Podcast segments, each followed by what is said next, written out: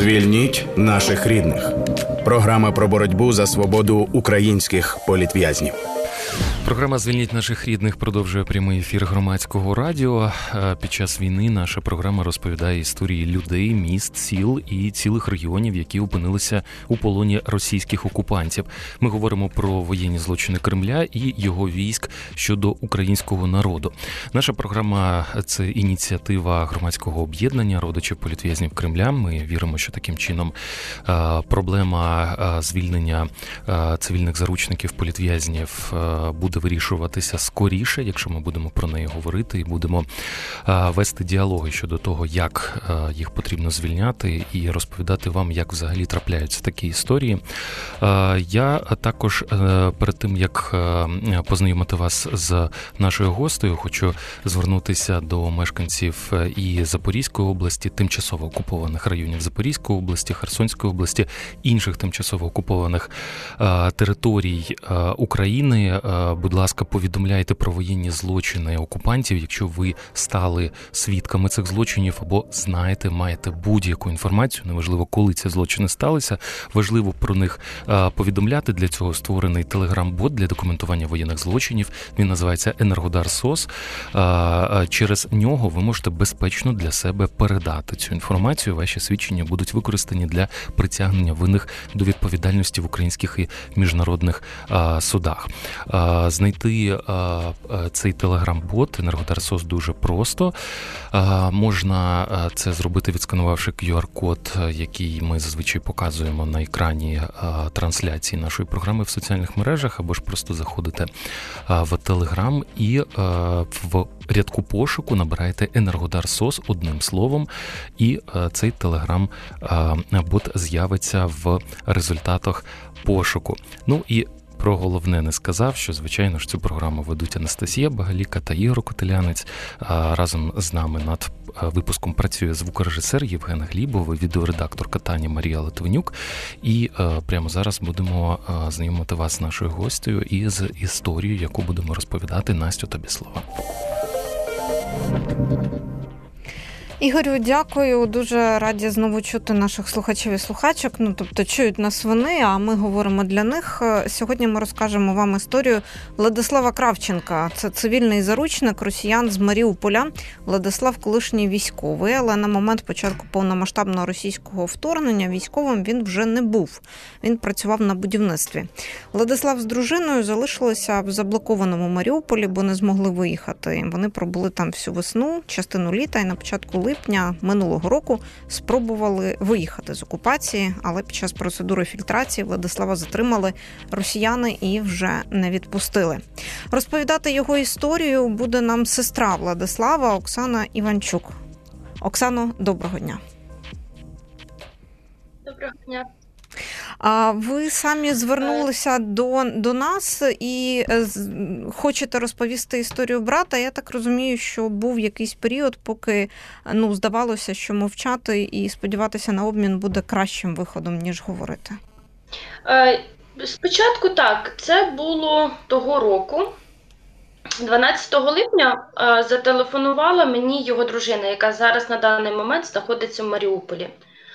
Коли вона мені зателефонувала, вона сказала мені, що Оксана, заспокойся, е, все добре, але Владіка забрали.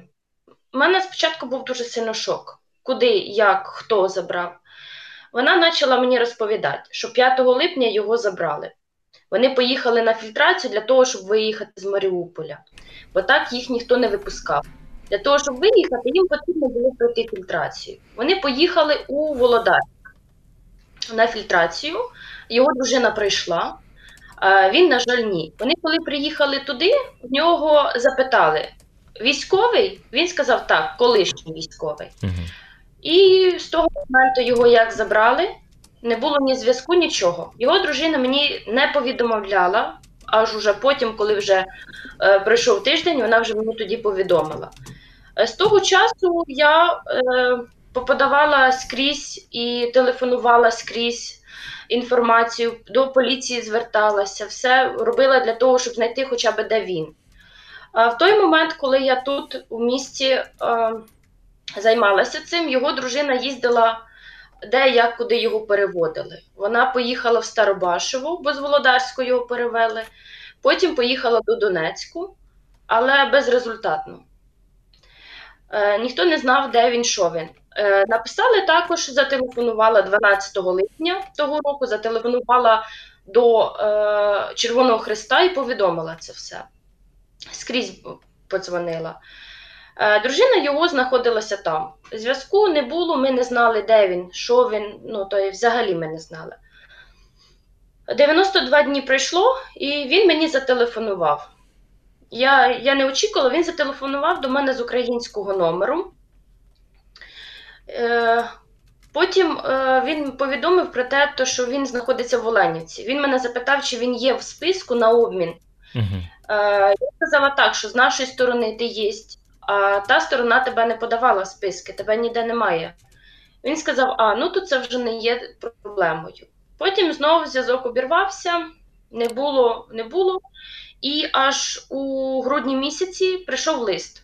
Лист прийшов уже з Горлівки, виправна колонія номер 27 І з того часу листи приходили е, якби до дружини в Маріуполь, і ми могли мали навіть змогу передачі йому передавати, тобто там е, їжу.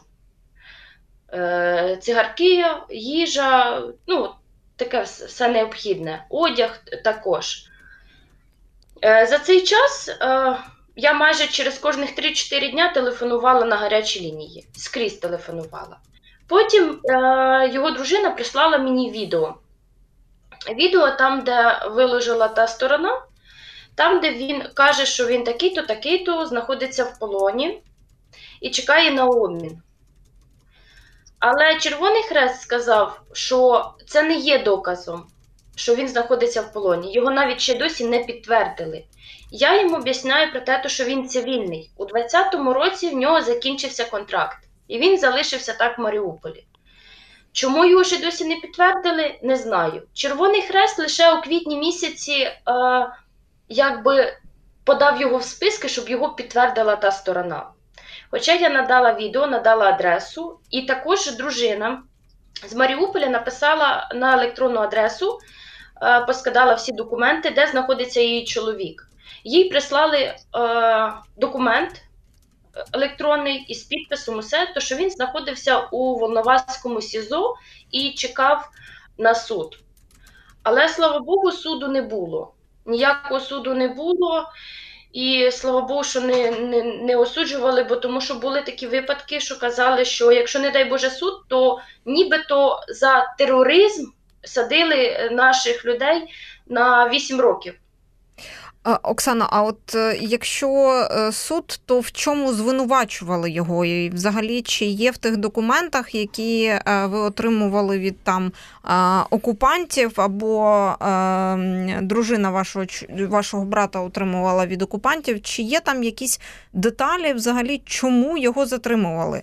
Ми знаємо, що затримують і викрадають навіть колишніх військових, навіть тих, які в перших нам, рядах, та, причому ну та в перших рядах е, шукають прицільно, викрадають таке інше. Але, е, як правило, їм намагаються росіяни придумати якусь. Е, легенду, що вони там були навідниками, або вони були шпигунами, або ще там щось. Ні, там по по цій статті, то що я була дивилась, то це за тероризм.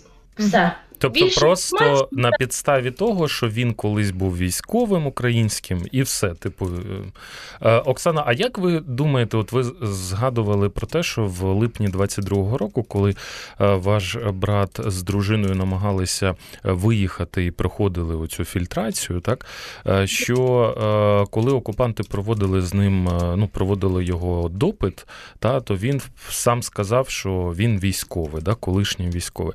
А я так розумію що ви це дізналися вже з того телефонного дзвінка, який від нього потім вже поступив, да, трошечки пізніше. А як ви думаєте, взагалі, е, от а якщо б він не сказав, це мало би якісь значення? Чи в цьому взагалі немає ніякого сенсу? І насправді в окупантів є вже давно там були списки всіх, і це могло би тільки погіршити ситуацію? Це було б лише погіршення. Коли я ще не мала з ними зв'язку, е, із лютого місяця, коли е, не було зв'язку, я е, в телеграм-каналах я шукала списки, хто виїхав, кого е, еваку... е, Евакуювали. Але їх ніде не було. Їх ніде не було, але уже у квітні місяці, якщо я не помиляюся, в началі квітня місяця, так, в началі квітня, я знайшла е, в телеграм-каналі список, хто отримав гуманітарну допомогу. І гуманітарну допомогу видавали лише під паспорт. Угу. Мгм. Якщо е, ти е, даєш паспорт наш, ти получаєш гуманітарну допомогу. Вони могли стояти і по сутки, і двоє могли стояти в черзі, і я в списку їх побачила. Тобто я побачила- і, і брата, і дружину. Так, так, і брата, і дружину, і бабушку, е, і бабушка чоловіка. Це було в квітні 22-го року. Тобто вони продовжували знаходитися від е, початку окупації, і до липня вони продовжували знаходитись в Маріуполі. І в принципі, тобто, а розкажіть, будь ласка, більше про цей період, якщо вам відомо, як е, де вони жили весь цей час. Е, І я так розумію, що поки вони жили в Маріуполі, не дивлячись на те, що їм вони були вимушені передати свої дані, то там їх ну якби то не чіпали до моменту, поки вони не нам ну не здійснили спробу виїзду. Ну, я, я так розумію, що так, бо тоді, коли вони мені розказували, е, виходить, вони жили недалеко від е, Порт-Сіті. І там оцю ж давали гуманітарну допомогу. Угу. Коли вони були там, і коли вже ближче, вже, як е, дружина розказувала і Владі, коли вже ближче до їхнього дому вже падали, кидали авіабомби, і коли е, вони мені розказують, коли вже близько до них, що навіть їх із дивану скинуло, вони вже тоді спустилися в підвал. Вони спід, е, спустилися, вони більше трьох тижнів вони навіть не виходили із підвалу. Вони були там з труб, е, зливали е, воду для того, щоб пити. Вони якби хоч якось Угу. могли змогу їсти лише там трішки приготувати їсти. Їсти готували вони старалися в коридорі, бо вдруг, не дай Боже, що, і недалеко від підвалу. Ну це було вкрай рідко. Раз у три дні вони могли е, приготувати собі їсти. Знаю точно, що вони топили сніг. Набирали, топили сніг для того, щоб е, якось щось, щось робити. Для е, харчування в них була вода з труб, вони були трішечки, якби встигли трішки води понабирати. І е, поробили так, як брат колишній військовий, то тобто він розуміє, що воно може бути і як, що, що як робити. І виходить так, що в них будинок вони зробили чотири е, виходи. Вони поставили доски, маленькі віконечка, вдруг, не дай Боже, якийсь завал там чи ще щось там, щоб вони мали змогу вилізти. Е, Обмивалися вони лише вологими серветками витиралися. Весь цей час не було світла, не було нічого в них не було. І оце вони, ну, вони прожили, так? А потім в один момент вони вийшли. Вже трішки заспокоїлись, вже не так, вже далі було е, стріляло, так як вони мені розказували, що вони вже більш перейшли вже до Азовсталі. І вони мали змогу більш виходити. Коли вони почали виходити, і, е, дружина розказала таку історію, що коли вийшли, е, стояли біля під'їзду, вони знали, що в їхньому домі поперед цього були окупанти. Вони знали, вони не виходили. Владік не виходив, він старався не виходити, ніде не показуватися нічого. Бо, ну, самі розумієте. Потім, коли вони вже, виходить, ці окупанти, там близько 25 чоловік було. Коли ці окупанти вже виїхали з їхнього дому, вони вийшли. І коли вони стояли, і а, вони знали, що там через будинок, виходить, вони там, вони там засіли. І коли Лена каже, що ми стоїмо, і каже, я бачу, біжать наші хлопці. Я каже, бачу, що це наші. Я каже, стою на них, дивлюся, плачу. Е, вони починають питати: «Е, здесь є русські? Вона каже, немає. Здесь є русські? Вона каже, я махаю, що немає, і очима якби показую, що там, що не треба туди бігти. Ну, не дай. Боже. Ми стоїмо, І каже, цих два хлопця молодих, каже, ну 19-20 років, каже, біжать, і я і каже, ми стоїмо, і ми каже, чуємо цю автоматну очередь. І каже, я розумію, що тих хлопців немає. Потім вони е, пробули, трішки вже заспокоїлося, вже не так. Вони вже мали змогу вже піти е, получати гуманітарну допомогу. Вони дізналися. Е, що можна отримати, і вони стояли в очереді дуже сильно довго. І це під я так розумію, що це коли вони видавали під паспорт, вони, е, як то сказати, правильно розглядали, хто де як знаходиться. Ну, збирали потім... дані та, про людей. Угу. Я розумію, що так.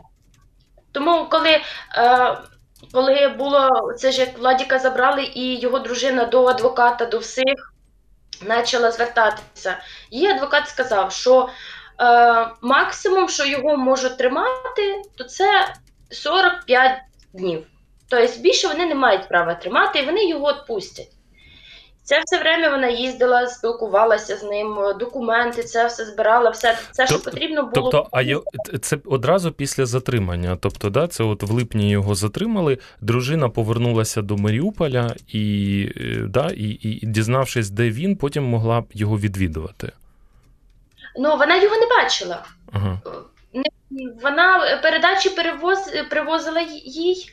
Ем, чому ми дізналися, де він якби вам правильно сказати, його місце, де як його переводили. Угу. Тому що цей доклад е, їй посовітував, що візьми передачу і скажи, у вас на, знаходиться такий-то, такий-то, мені потрібно передачу йому передати. Якщо, каже, цю передачу забрали для нього, значить він там знаходиться. Угу. Тобто, і вона возила, тобто якби е, цей адвокат їй казав, що його можуть перевести туди, туди і туди, і якби вона їздила для того, щоб передавати передачі і узнати, що він точно там знаходиться. Але ніхто його не випустив, ніхто нічого, ну якби. І потім оце ми знаємо, що зараз він знаходиться у Горлівці. Із Горлівки вже випустили чимало хлопців, е, яких незаконно е, там отримували, і вони знаходяться зараз уже в Маріуполі просто випустили от, е, ну, за ворота і йдіть собі, да? Так, так. Тобто, отак. Але цей хлопець, якого випустили, вибачте, я не можу е, сказати його ні імені, нічого. Так, з міркувань безпеки не варто. Так. Він сказав, що з такою, е, як би сказати, біографією Владіка його можуть обміняти лише самим останнім. Але ж я не розумію, чому, тому що він цивільний, а цивільних вони не мають права тримати. Але ж його там взяли як військовослужбовця. Тобто вони рахують, що він колишній військовий, тобто він військовий і його тримають як, як військовополоненого. Ми так. ми розповідали в ефірі програми Звільніть наших рідних вже кілька історій. Е- колишніх військових, які залишалися на момент вторгнення в Маріуполі, але у них не було вже чинних контрактів. Вони служили там раніше. І а, вже кілька історій таких, коли чоловіків е, приходили прицільно забирати. А, І вони а, е, теж утримуються в колоніях окупованої частини Донецької області. Це Дві історії я принаймні пригадую. І от, е, Оксано, ви згадували, що іноді цивільних відпускають, просто виводять з колонії за ворота і там кажуть, ідіть собі. Але я знаю, що в таких випадках дуже рідко, коли е, повертають документи, і у людей є проблема, щоб виїхати з окупації потім. А, ну, я точно не знаю за документи, але е, чоловіки е, ну, вони не зможуть виїхати. Тому що е, скрізь далі буде на них орієнтування. Так, так. Ну, вони не виїдуть звідти, вони будуть там. Вони будуть переховуватись, ну, як на мене, будуть переховуватись, щоб, не дай Боже, знов туди не попасти. Але не знаю, ну виїхати вони звідти точно не зможуть. Оксана, ви згадували, е, ви згадували та, що ви працювали з адвокатом, або дружина Олена працювала да, з адвокатом, е, який там давав якісь поради.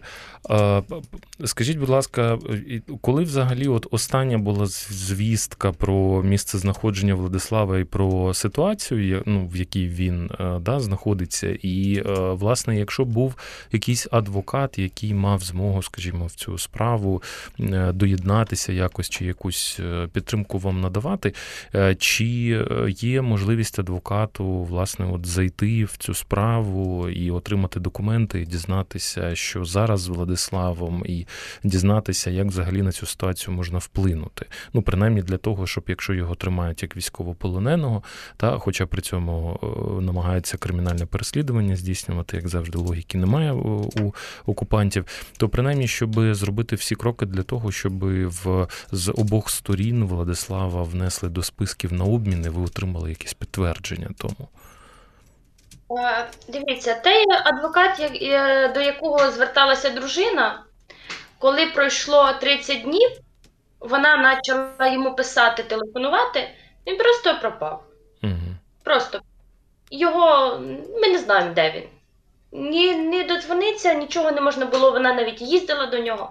Тобто, ну все, людина пропала. А це захотіла. в Маріуполі? Це Маріупольські? Е, ага, а, а і це адвокат за гроші, правильно? Тобто йому його найняли. Угу. Звичайно. Звичайно, кошти були для того, щоб він допоміг, але він просто пропав. А якщо. Ну. про це можна говорити, Олена зараз знаходиться десь там же, в Маріуполі? Так. Так. Вона в Маріуполі. Е, ну я так розумію, що зараз е, є є певні проблеми з тим, щоб можливо знайти іншого адвоката, який міг би е, зайти. Зараз на даний момент вона зараз також, коли почали випускати, вона почала дуже сильно займатися з адвокатами і mm. прокурорами. І вона е, скрізь пише листи, е, щоб випустили якби, чоловіка її. Але вона буде, правда, не знаю, коли саме, не буду казати, має їхати в сам Донецьк до головного прокурора, який займається іменно е, полоненими, незаконно полоненими. Тобто, ну, тобто займається цим, можливо, получиться е, через нього, щоб хоча б його випустили до дружини, щоб він хоча б там був. Але я навіть не знаю, получиться, слава Богу. Ну, я так думаю, що вряд, вряд ли чи вийде. Ви згадували, що окупанти цю справу про тероризм вони просто не не стали е, далі розкручувати. Ем, можливо, є якісь у вас е, думки з приводу того, чому? Ну, Тому що е, по багатьом цивільним вони справді розкручують ці справи і і про тероризм, і про навідництво, і там про, про що завгодно, але намагаються створити таким чином картинку, що ці люди в чомусь справді винні? Ну, я так думаю, коли він був в Оленівці, я була знайшла фото, я його не впізнала. Його впізнав його колишній командир. Я його не впізнала, його побили.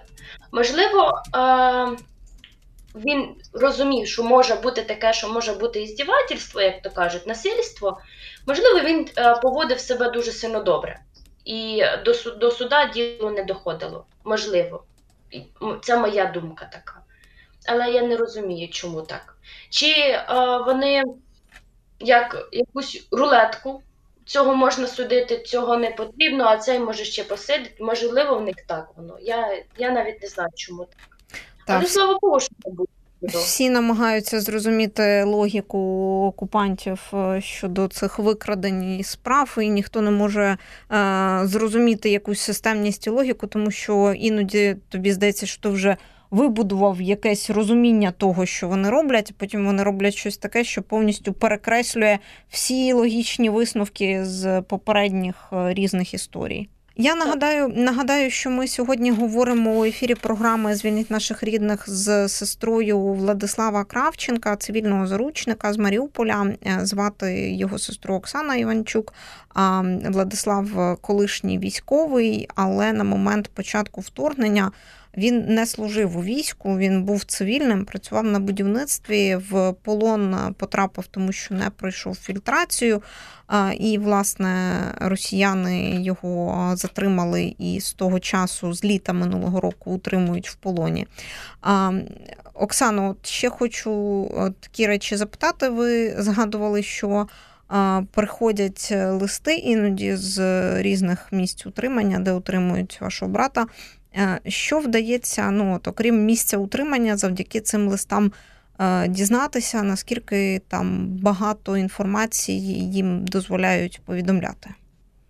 Е, Розумієте, е, вони листи ці читають. Так, І тобто, безперечно. те, що те, що можна було, то він був написав про те, що в нього суду не було ніякого, і щоб я, е, сестра, пішла скрізь, дзвонила, добивалась для того, щоб його обмінювали. Щоб Лена передала мені це, щоб я скрізь ходила, телефонувала, добивала, щоб його обміняли. Це це то, що таке більш важливе, то, що там було в листах. А а так, то як зазвичай, що скучає, який, як в нього день проходить, він написав: у мене день як як в сурка.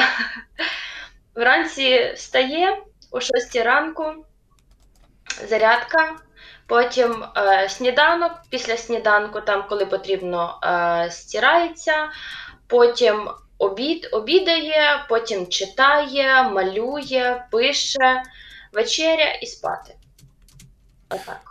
Оксана, а а ви згадували, от коли е, да, з Владиславом розмовляли, і одне з перших, про що він запитував, це про обмін, чи внесений він на списки е, е, на обмін. Хоча, в принципі, ще тоді ж не так багато часу, наскільки я розумію, пройшло від його затримання, і ви ще тоді рахували ці 45 днів, да, на які його можуть затримати. Ну а далі ж мали би відпустити.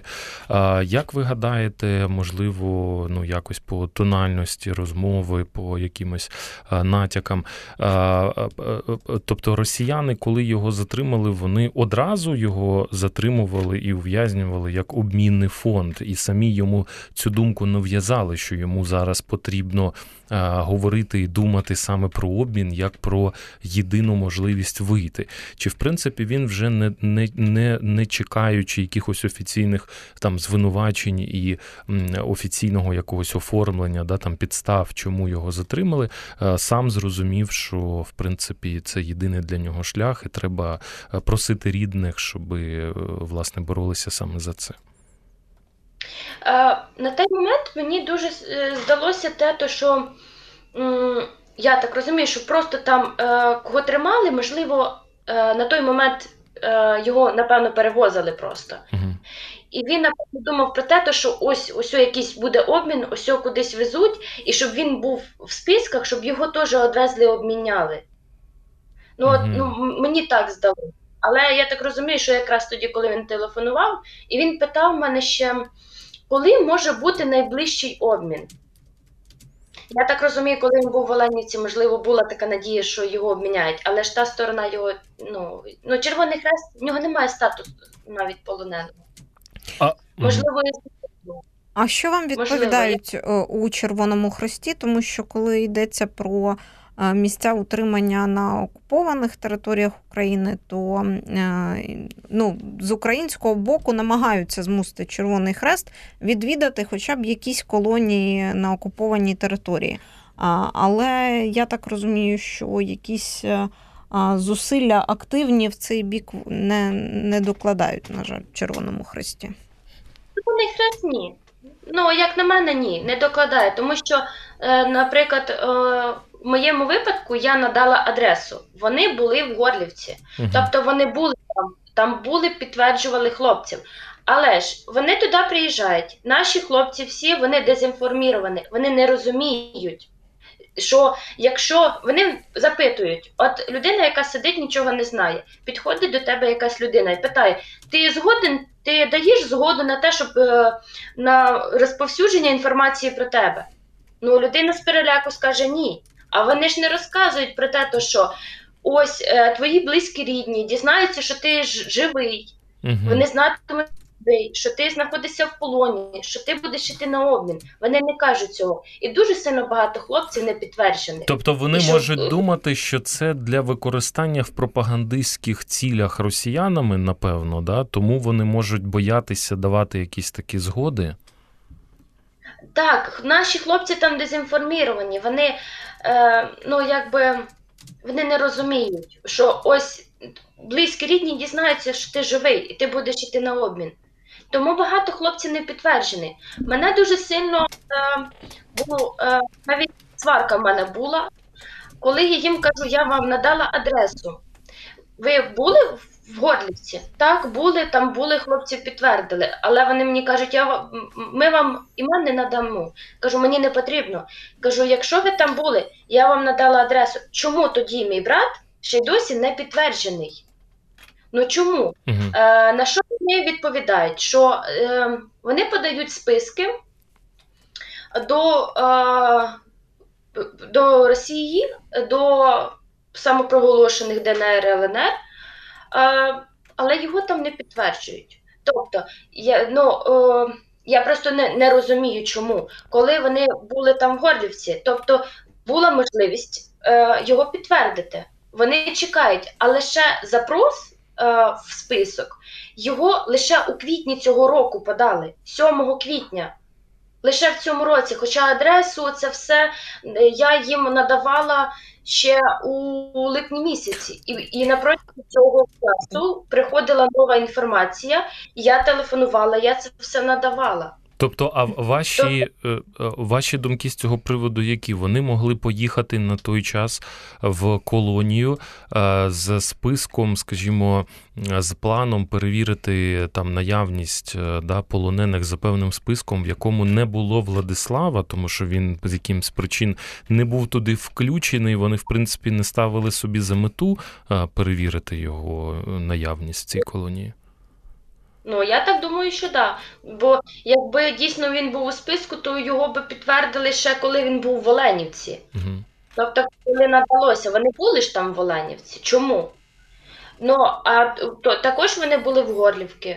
А ось лише у квітні вони е, подали його в списки. Ну, тобто, я, я не розумію, як в них так виходить. Я не розумію, як вони туди їдуть. Чи взагалі вони туди, там вони бувають. Скільки хлопців ну я, я не бачу якоїсь е, допомоги е, посторонній, якби це нейтральна сторона. Якби ну, повинна якась бути допомога. Що з тієї, що з тієї сторони. Ну, якби ви допомагаєте, ви. Ну, я просто не розумію, чому в них так. Чому вони туди не доїдають, чому вони туди взагалі не хочуть. Ну, ось е, там е, ми, нам надали дозвіл, можливо, получиться в нас поїхати, то ми тоді е, будемо, ми знаємо, що ось така людина є в цій колонії, значить ми будемо запитувати за нього. У мене, чесно кажучи, складається враження, Оксано, що Міжнародний комітет Червоного Христа е, не підтверджує самостійно, а вони там е, за тими списками, які їм видають росіяни. Вони звіряють зі своїми списками, і так відбувається підтвердження.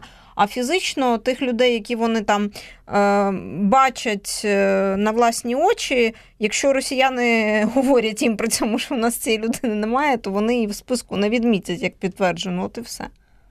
Ну, Ну, принаймні, принаймні так воно виглядає після розповідей дуже дуже багатьох рідних. Просто ще е, такий момент, що да, у нас е, багато родичів е, в нашій, в нашій програмі розповідали про досвід взаємодії з Міжнародним Червоним Хрестом. І я пам'ятаю, що багато в цих історіях згадувалося про таку бюрократію в Міжнародному Червоному Хресті, яка розтягує дуже в часі та будь-які там дії, будь-які рішення. Та і іноді бувало так, що люди дізнавалися про місце знаходження свого полоненого рідного, і там через три місяці їм дзвонили з Міжнародного Червоного Хреста е, да, для того, щоб повідомити те, що вони вже три місяці і так самі е, знали. Тобто, оця інформація, яка передається з різних департаментів, да, мені так просто вважається, так здається, з різних департаментів Міжнародного Червоного Хреста з моменту, е, коли людина туди звернулася відбувалася, до моменту, поки вона дійшла до виконавців, ну це якісь прям місяці, місяці, напевно, відбуваються, і е, дійсно ще в цьому можливо е, може бути проблема. Оксана, ви згадували про відео, на якому зображений Владислав, який е, на відео розповідає, що він є українським полоненим, що він хоче бути обміняним. А що це за відео? Звідки воно з'явилося? Це з телеграм-каналів росіянських, да, де, де, де пишуть про полонених. Це звідти? Е, Група, по тому, що я побачила, група е, там була підписана поиски плен, українських пленних. Ага. Е, дружина його, яка зараз в Маріуполі, вона мені скинула це відео. Угу. Вона, е, а хто їй скинув, я так і не зрозуміла. Вона скидає це відео. Я бачу свого брата рідного. Я чую, як він каже. Він сидить. Я е, з дитинства знаю його. Тобто він сидів, коли він розмовляв, він е, дуже сильно нервував.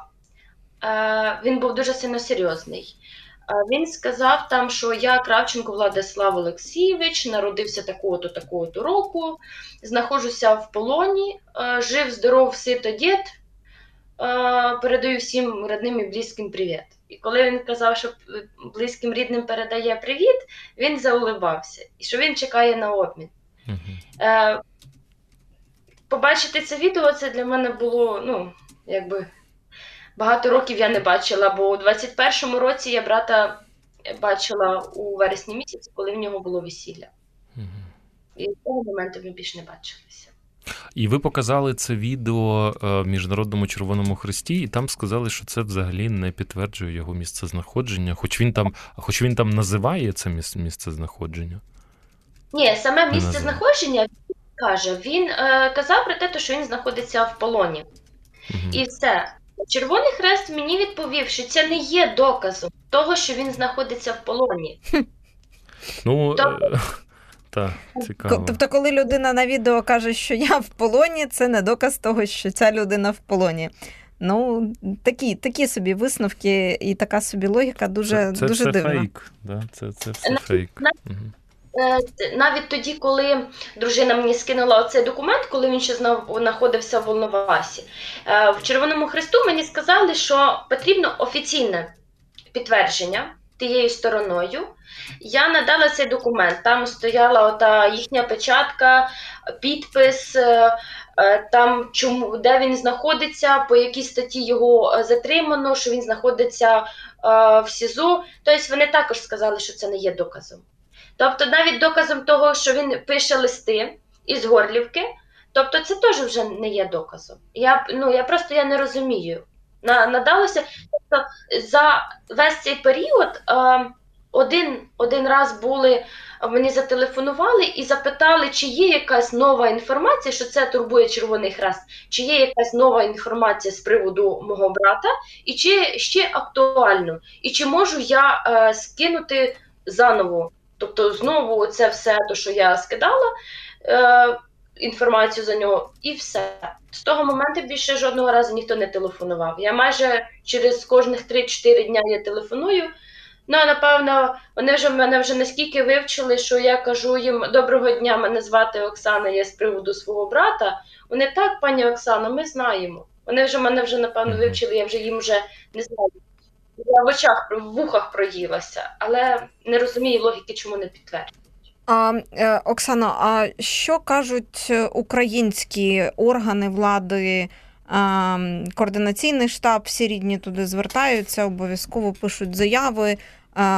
Уповноважений з прав людини, е, ну і також е, є можливість підтвердити полон і податися на допомогу, і на підтвер... ну, підтвердивши статус е, е, полоненого, можна отримати від держави допомогу. Чи ви цим займалися? Ем, щоб отримати допомогу, ні, я, я цим не займалася. Е, в нас є у місті Черкаси, в нас є регіональний представник координаційного штабу, це пані Анна Донець. І вона мені е, допомагала. Ось е, крайній раз ось вона мені е, прислала зразки, як мені е, написати листа, піти на пошту відправити, бо так швидше буде. Вони будуть е, там 40 днів повинні чекати, вони повинні обов'язково дати відповідь. Угу. І там в листах це в об'єднаний центр, координаційний штаб. І ще я не пам'ятаю куди. Тобто ці листи я відправила, і а, по цим листам вони повинні на цих підставах, і також а, на на, на підставі тих доказів, то, що я була їм надала, вони повинні е, дати е, статус полоненого. Угу. Тобто, тобто ви ще наразі ну, ви... чекаєте? Так, так. Поки наразі чекаю. Тому що м, слідчі, е, які знаходяться в місті Дніпрі, Ну, як би сказали, я була е, надсилала лист на електронну адресу для того, щоб мені е, дали витяг е, з єдиного реєстру про кримінальну справу, і на якій я хотіла дізнатися, на якій стадії воно це все. Але, ну, на жаль, слідчий не на що він був відповів, він не має бажання спілкуватися зі мною. Я запитала тій людини, яка мені допомагала, я запитала, чому. Я хочу надати, я хочу дізнатися, е, на якому етапі розслідування. Я хочу дізна, я хочу надати ті докази, які в мене є. Чому він не хоче зі мною спілкуватися? Ну, не хоче, ну, це таке буває. Але ну, а я інші інші шляхи шукаю, по-іншому це все стараюся робити і допомогти, щоб пошвидше він уже був вдома. Оксано, дякуємо дуже вам, що розповіли історію вашого брата, і щиро бажаємо, щоб е, ваші зусилля знайшли успіх, та, і щоб брат повернувся додому або хоча б його відпустили зараз з тих місць, де росіяни отримують полонених на окупованій території. Ще раз нагадаю нашим слухачам і слухачкам у програмі Звільніть наших рідних ми сьогодні говорили про колишнього військового і цивільного заручника росіян, адже на момент початку вторгнення Владислав Кравченко вже не був військовим, він був цивільним з Маріуполя і розповідали, як е, після перебування в окупації спочатку Владислав опинився в полоні, бо не пройшов російську фільтрацію, коли намагався виїхати. Ну і власне говорили ми про його долю з його сестрою Оксаною Іванчук, яка і розповідала е, всі ці речі, які їй вдалося дізнатися. Хочеться подякувати Оксані за те, що ділиться цією інформацією, цією історією, своєю боротьбою. Я думаю, що це також важливо і чути тим родичам, які також в схожій ситуації знаходяться і слухають нашу програму. І е, звичайно, дякую всім, хто звертається да, з родичів полонених і в нашу програму з тим, щоб поділитися цією інформацією і розказати про свій е, досвід. Е, я е, наприкінці програми хочу звернутися до тих наших слухачів, які можуть досі знаходитися на окупованих тимчасово окупованих територіях України або які виїхали останніми місяцями звідти і можуть знати інформацію про е, воєнні злочини, можливо, бачили на власні очі ті воєнні злочини, які е, вчиняли е, росіяни. Дуже важливо про них розповідати для того, щоб винні були покарані. Будь ласка, повідомляйте про це в правозахисній організації та правоохоронні органи. Одним з каналів для вашого зручного і безпечного повідомлення є телеграм-бот, який називається Енергодар Сос. Знайти його можна, відсканувавши QR-код, е, який ми транслюємо на екранах в е, е, соціальних мережах, коли транслюємо нашу програму, або ж просто в рядку пошуку Телеграма ви можете вбити Енергодарсос одним словом, бот з'явиться в результатах пошуку і розкаже, як правильно це зробити. Ваші свідчення будуть анонімними, можуть бути анонімними, якщо ви того захочете, і будуть використані для того, щоб винні були покарані.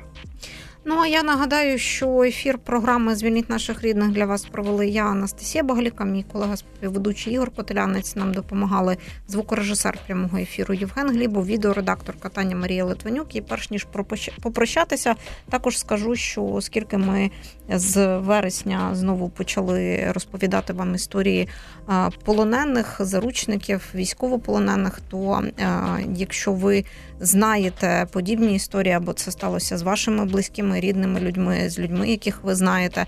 Пишіть нам, можна писати на акаунти громадського радіо в соцмережах, можна писати на акаунти об'єднання родичів політв'язнів Кремля, е, надсилати е, свої запити на пошту. Ми обов'язково зв'яжемось з вами і запросимо розказати історію ваших близьких, яких викрала і ув'язнила Росія. Звільніть наших рідних. Програма про боротьбу за свободу українських політв'язнів.